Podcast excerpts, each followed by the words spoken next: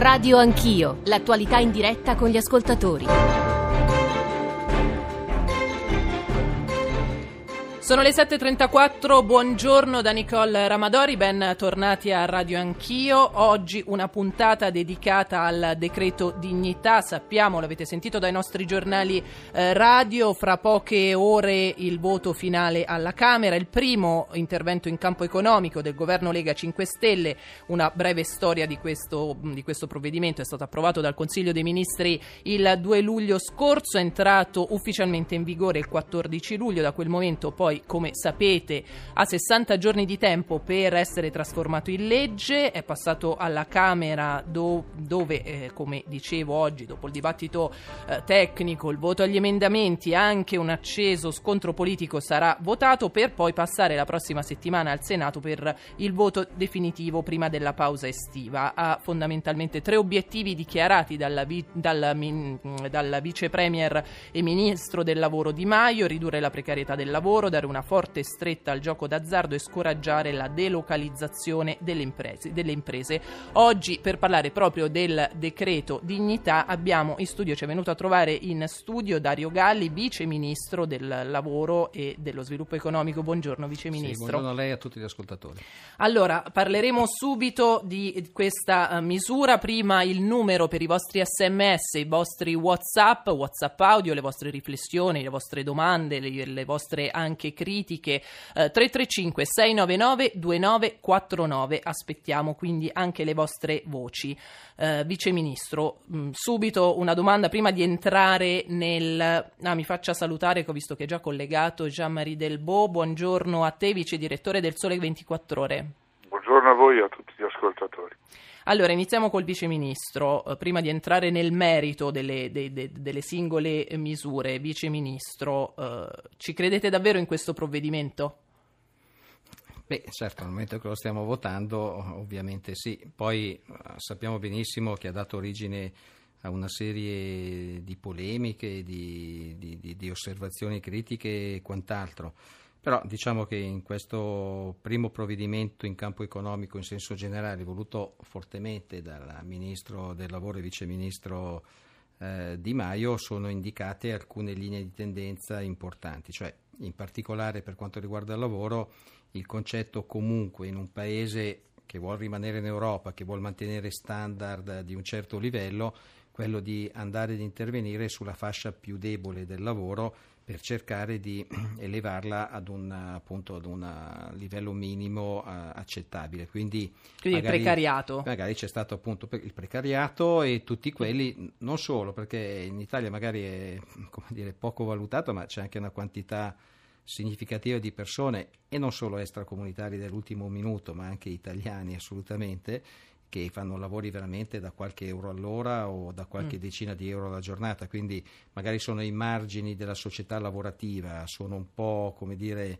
poco considerati dai media in generale, però sono una parte ormai significativa della nostra popolazione, della nostra cittadinanza italiana, che quindi in qualche modo deve essere recuperata in maniera adeguata. Quindi questo primo provvedimento ha voluto sicuramente marcare il territorio in quella direzione e quindi in questo senso lo condividiamo.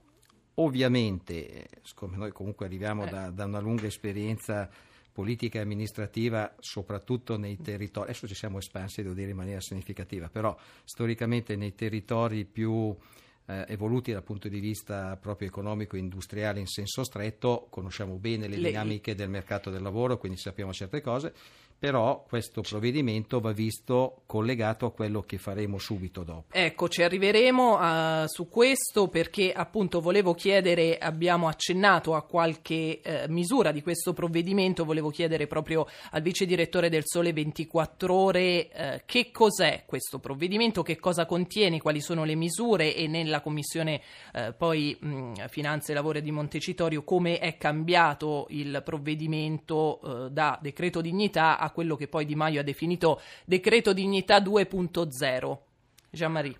Direi che eh, il provvedimento si muove lungo alcune direttrici. Una è il tentativo di ridurre il ricorso ai contratti a termine, l'altro è il tentativo di evitare eh, le delocalizzazioni produttive, il terzo è di introdurre alcune semplificazioni in materia fiscale. eh, dal punto di vista dell'evoluzione eh, che ha avuto il provvedimento, la cosa più eh, importante è stato il lavoro che ha consentito di introdurre un periodo transitorio eh, migliore eh, per il passaggio dal vecchio regime dei contratti a termine al nuovo regime dei contratti a termine, che non è privo di eh, criticità perché di fatto individua una disciplina che ha dei buchi, ha delle incongruenze e che però dovrebbe consentire di eh, diciamo, ridurre l'impatto eh, della nuova disciplina sui contratti a termine. Questa è la descrizione tecnica, altro è il giudizio sull'efficacia delle disposizioni. Su, su, che... Eh, eh, immagino eh, sia eh, critiche. Pa- passiamo prima la parola al Vice Ministro, lui stesso parlava di alcune, di alcune critiche eh, che sono state critiche fin dalle prime ore del, immagino si riferisse alle, alle imprese, come diceva la Lega esprime gli interessi eh, dell'elettorato del nord, del, del nord-est e quindi delle, di molte realtà produttive. Eh, le imprese sono eh, preoccupate eh, essenzialmente per due motivi, Vice Ministro. I contratti a termine diventano più costosi e si possono aprire per, proprio per, per le causali tutta una serie di problematiche burocratiche. Eh, che cosa risponde? Non so se ha visto ieri c'è stata l'intervista del presidente di Confindustria Veneto, che è stata solo l'ultima di tante altre. La Lega fermi Di Maio, Zoppas, molti sono con noi aziende in difficoltà. Regole troppo rigide in sostanza, in un mercato che deve essere flessibile anche alla luce dei eh, dati Istat sull'occupazione che sono abbastanza negativi. No, assolutamente, quello che dicevo prima, mh, mm, siamo ben coscienti che alcuni messaggi in qualche modo poi possono dare origine a queste reazioni. Se poi entriamo nel merito per dire il maggior costo dello 0,5 che peraltro eh. si aggiunge all'1,4 che era già stato fatto da, dal governo uscente in due, in due tranche, è in realtà da un punto di vista numerico parliamo di circa 40-50 euro all'anno, quindi perché poi l'indica, cioè se facciamo lo 0,5 di aggravio sulla parte contributiva è lo 0,5 del 33, quindi voglio dire, fate conto di, di, quanto viene come risultato. Però sicuramente dal punto di vista psicologico eh, può dare origine a un certo tipo di sensazione, che non è assolutamente quella che invece il governo vuole che ci sia, perché noi comunque non vogliamo assolutamente penalizzare nessuno.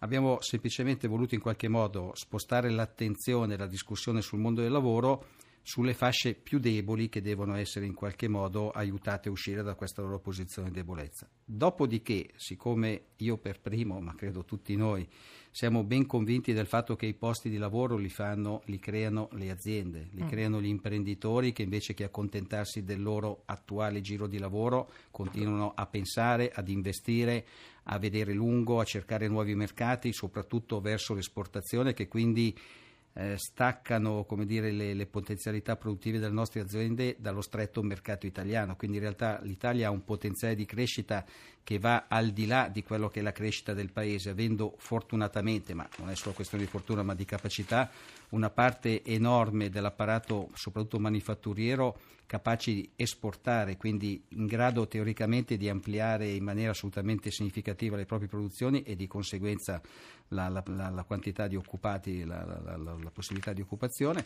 In questo senso, completo il discorso che stavo facendo prima, il prossimo passaggio che sarà legato alla finanziaria, comunque diciamo alla legge di bilancio e ai prossimi provvedimenti più significativi, perché questo è il primo uscito dopo qualche settimana che occupa e si interessa in realtà di alcune cose importanti sì, ma non certo della totalità delle argomentazioni del mondo del lavoro. Ecco, in questi invece successivi provvedimenti decisamente più pregnanti dal punto di vista sia quantitativo che proprio dell'entità economica in gioco, dovranno essere finalizzati le cose che si sono dette prima, quindi interventi significativi sulla sburocratizzazione, eh. sul cuneo fiscale, sulla tassazione, che sono le cose che daranno la vera spinta la vera incentivazione a riprendere una crescita adeguata dell'occupazione. Eh, però eh, naturalmente sa che i dati sulla crescita, anche questi sono abbastanza preoccupanti perché l'Italia cresce pochissimo, meno delle aspettative.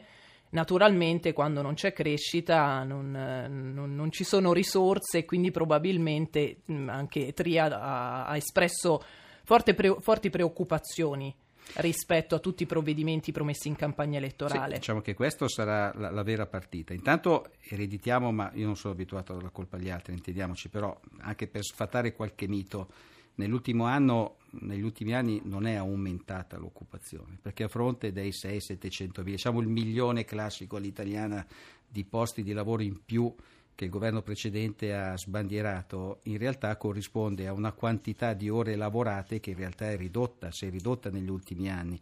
Quindi abbiamo aumentato gli occupati perché abbiamo messo nelle statistiche chi con due ore di occupazione, magari col voucher a settimana, diventava in automatico occupato e ci ha portato ai 23 milioni di occupati. Ma se andiamo a vedere le ore lavorate, in realtà sono leggermente diminuite. Quindi il numero di lavoratori equivalenti, cioè il lavoratore normale a 40 ore, in realtà è diminuito poi ne abbiamo fatti magari due a 10 ore l'uno che però non fanno uno a 40 ore.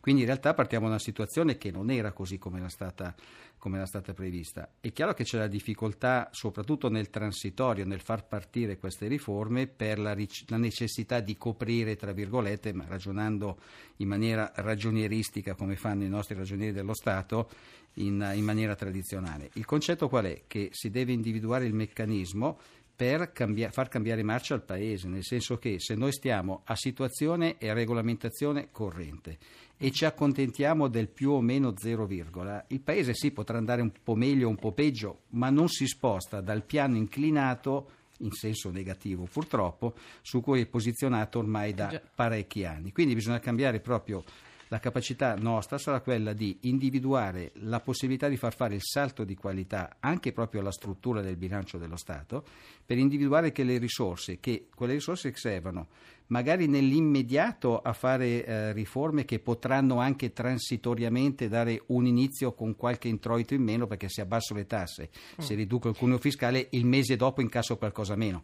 Ma se nell'anno dopo invece che lo 0,8 cresco dell'1,5, del 2, del 2,5, del 3, ovviamente molto velocemente recupero questo gap iniziale. E questa è la scommessa, tra virgolette, perché ovviamente parliamo di cose estremamente serie, che dobbiamo giocare tutti insieme, perché ripeto, l'Italia con tutti i problemi che ha demografici, di invecchiamento della popolazione, di deindustrializzazione, di giovani che fanno fatica a trovare il mondo del lavoro.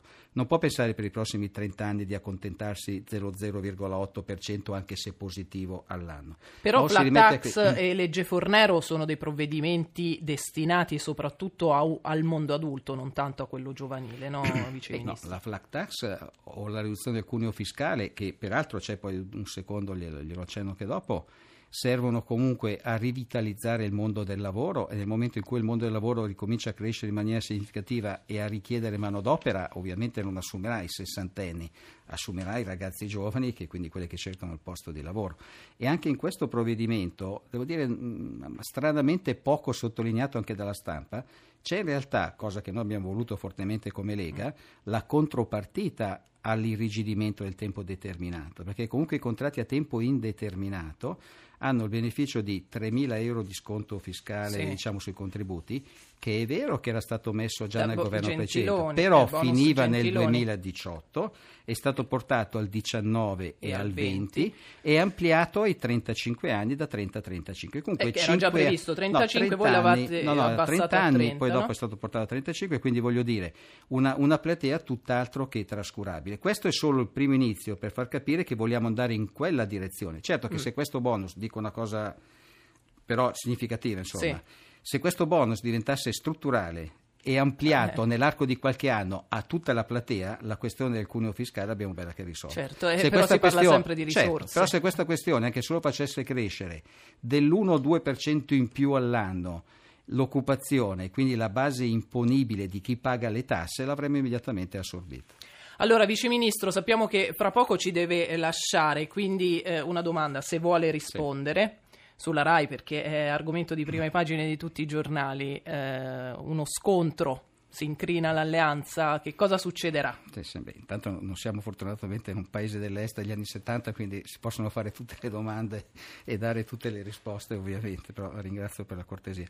No, diciamo che ovviamente è un passaggio complicato, mettiamolo così. La RAI, siamo qui alla RAI, ovviamente è una cosa a cui tutti teniamo, nel senso che è un'azienda che vorremmo tutti nelle migliori condizioni di efficienza, di capacità operativa, anche di qualità di servizio, quindi su questo siamo tutti allineati. Ovviamente il CDA, il Presidente Presidente sono passaggi importanti che devono essere condivisi perché è inutile fare l'ipocriti o altri, cioè queste sono scelte politiche tra virgolette nel senso più alto del termine, nel senso che devono rispettare in qualche modo quello che è la, la sensibilità e la, la, volontà dei cittadini che si esprimono attraverso la politica. Quindi sono ovviamente l'individuazione di persone che sappiano interpretare eh, questo momento storico del Paese e quindi abbiano anche la personalità adeguata. Il Presidente l'ha indicato, credo che da un punto di vista professionale avesse assolutamente tutte le caratteristiche c'è stato questo irrigidimento da parte di Forza Italia, che, di cui prendiamo sul atto, metodo, no? diceva, non tanto ragioni. sul merito della persona. Credo che nei prossimi giorni si troverà sicuramente la soluzione adeguata e diciamo che, che possa in qualche modo tener conto delle esigenze di tutti. Eh, è possibile quindi che ci sia un alto... Risposta molto democristiana, devo dire, però va così. Va bene, va bene Vice Ministro, la ringraziamo molto per essere stato nei nostri studi, le auguriamo naturalmente un buon lavoro, una buona eh, giornata. Eh, noi adesso eh, ridiamo la parola al Vice Direttore del Sole 24 Ore proprio per commentare le eh, parole del Vice Ministro Gianmari. Grazie per, per l'attesa, per la pazienza, continuiamo a parlare di decreto dignità tu eh, stavi facendo cenno alle critiche con cui appunto abbiamo parlato eh, anche con il vice ministro, eh, però naturalmente a te la parola, a te la voce per, eh, sul, per il tuo punto di vista. Eh, sembrano alcune cose interessanti sono emerse dalle indicazioni del vice ministro. Eh, la prima considerazione più generale però è che questo decreto dignità cosiddetto decreto dignità, chiamiamolo decreto lavoro perché la dignità non deriva da nessun decreto, diciamo, eh, ha rappresentato la prova generale di quello che sarà la discussione sulla manovra. Eh, prova generale che è stata abbastanza deludente, nel senso che pur in assenza di un'opposizione forte, il governo ha faticato molto a gestire il provvedimento, senza peraltro dovere affrontare il tema di trovare coperture per eh, misure che sostanzialmente non avevano costi significativi. Se proiettiamo in avanti nella manovra questa situazione, viene eh, chiaro, emerge chiaramente che la manovra di autunno può essere veramente una prova molto difficile. difficile. Mm. Peraltro una critica al vice ministro, mi dispiace che non ascolti. Eh, esatto, infatti, però eh, prego, prego. È un pregio, poi dopo lui doveva andare via. Allora, la critica è questa. Eh, è inutile dare colpa alle valutazioni ragionieristiche. Mm. Le valutazioni ragionieristiche sono quelle che impediscono di formare ulteriori buchi finanziari, di accrescere il debito pubblico, che è il vero straordinario problema della nostra economia, mm. che è quello che i mercati ci fanno pagare tutti i giorni. Anche perché a volte, mh, mm, eh, Gianmarie, eh, valevano queste valutazioni ragionieristiche, altre no ris- certo, eh, maggiore interesse sul debito. Diciamo. Del resto è una situazione che tutti possono sperimentare. Se noi abbiamo un credito eh, eh, diciamo nei, nei, confronti di una persona che ha già un debito molto grande, vogliamo mm. delle garanzie maggiori e certo. questo avviene nella vita comune. Quindi le valutazioni ragionieristiche sono quelle che ci salvano in qualche modo, ci assicurano un futuro non gravato da ulteriori debiti e quindi vanno prese nella dovuta considerazione andranno prese nella dovuta considerazione soprattutto quando si andrà alla ricerca di nuove risorse per misure molto ambiziose, risorse che, lo dice pure il Ministero dell'Economia, non ci sono. Ma eh, ti, eh, ecco, ti riferisci anche agli, agli 8.000 occupati in meno l'anno? No, mi riferisco alle scelte di autunno, la flat tax, l'intervento sulle pensioni, il reddito di cittadinanza, tutte misure che hanno costi molto elevati e che sono molto difficili da affrontare alla situazione attuale della finanza pubblica, nel momento in cui una, la manovra richiede sostanzialmente, come abbiamo eh, segnalato domenica, 22 miliardi di interventi solo per le spese che non si possono rinviare perché lo Stato ha spese appunto che si chiamano indifferibili, che sono fisse ogni anno, solo per bloccare l'aumento dell'IVA, solo per sostenere i maggiori interessi sul debito o la minor crescita che abbiamo riscontrato in queste ultime settimane. Allora, ascoltiamo un, un, WhatsApp che non ha un audio ottimo, però dice cose molto interessanti, così poi lo commentiamo sempre con te, Gianmarie. Sentiamo. Buongiorno, io faccio sulle buste paga. Una dipendente che ha dovuto sostituire due maternità, tra maternità anticipate, obbligatorie e facoltative, adesso dovrà essere, dovrà essere interrotto il contratto perché supererà i due anni, mentre prima erano tre. A parte il fatto che non ha molto senso che le sostituzioni di maternità rientrino nella, nel conteggio degli anni, però eh, questo è un primo risultato. Questa ragazza perderà il lavoro per questo motivo, grazie alla nuova modifica dei contratti a termine. Ecco, Jean-Marie, eh, credo che le misure eh, entrino in vigore ad ottobre Eh, sì, rispetto anche ecco, al, Sostanzialmente ai sì. contratti per- sì, precari. Prego. eh, sostanzialmente sì, nel senso che sono state in vigore per qualche settimana, poi Eh. adesso con la conversione del decreto si dilazionerà ulteriormente l'entrata in vigore. Purtroppo l'ascoltatore dice una cosa eh, vera, cioè eh, giorni fa eh, parlavo con un direttore del personale di una struttura turistica, quindi dove si usano i contratti a termine per intenderci, che mi diceva questa settimana dovrò fare a meno di un collaboratore. E mi diceva una cosa più interessante ancora, che era questa. Nessuna azienda di fronte a un collaboratore straordinariamente bravo rinuncia.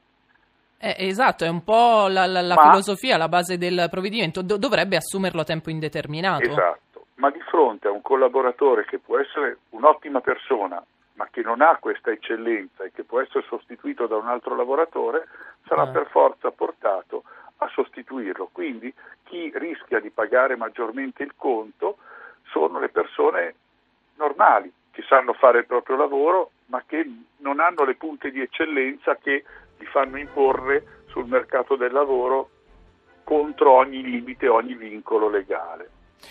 Eh, sei stato chia- chiaro, chiaro anche rispetto a tutte le, le- le- le critiche che insomma eh, abbiamo hai sollevato e ha sollevato per dir la verità anche il vice ministro eh, Galli che è stato qui con noi nei nostri studi. Grazie a Gian-Marie Delbo. Noi adesso diamo la linea al vice direttore del Sole 24 Ore, diamo la linea al GR1 delle 8. Ci risentiamo dopo, sempre per eh, parlare, per analizzare il decreto dignità. A fra poco.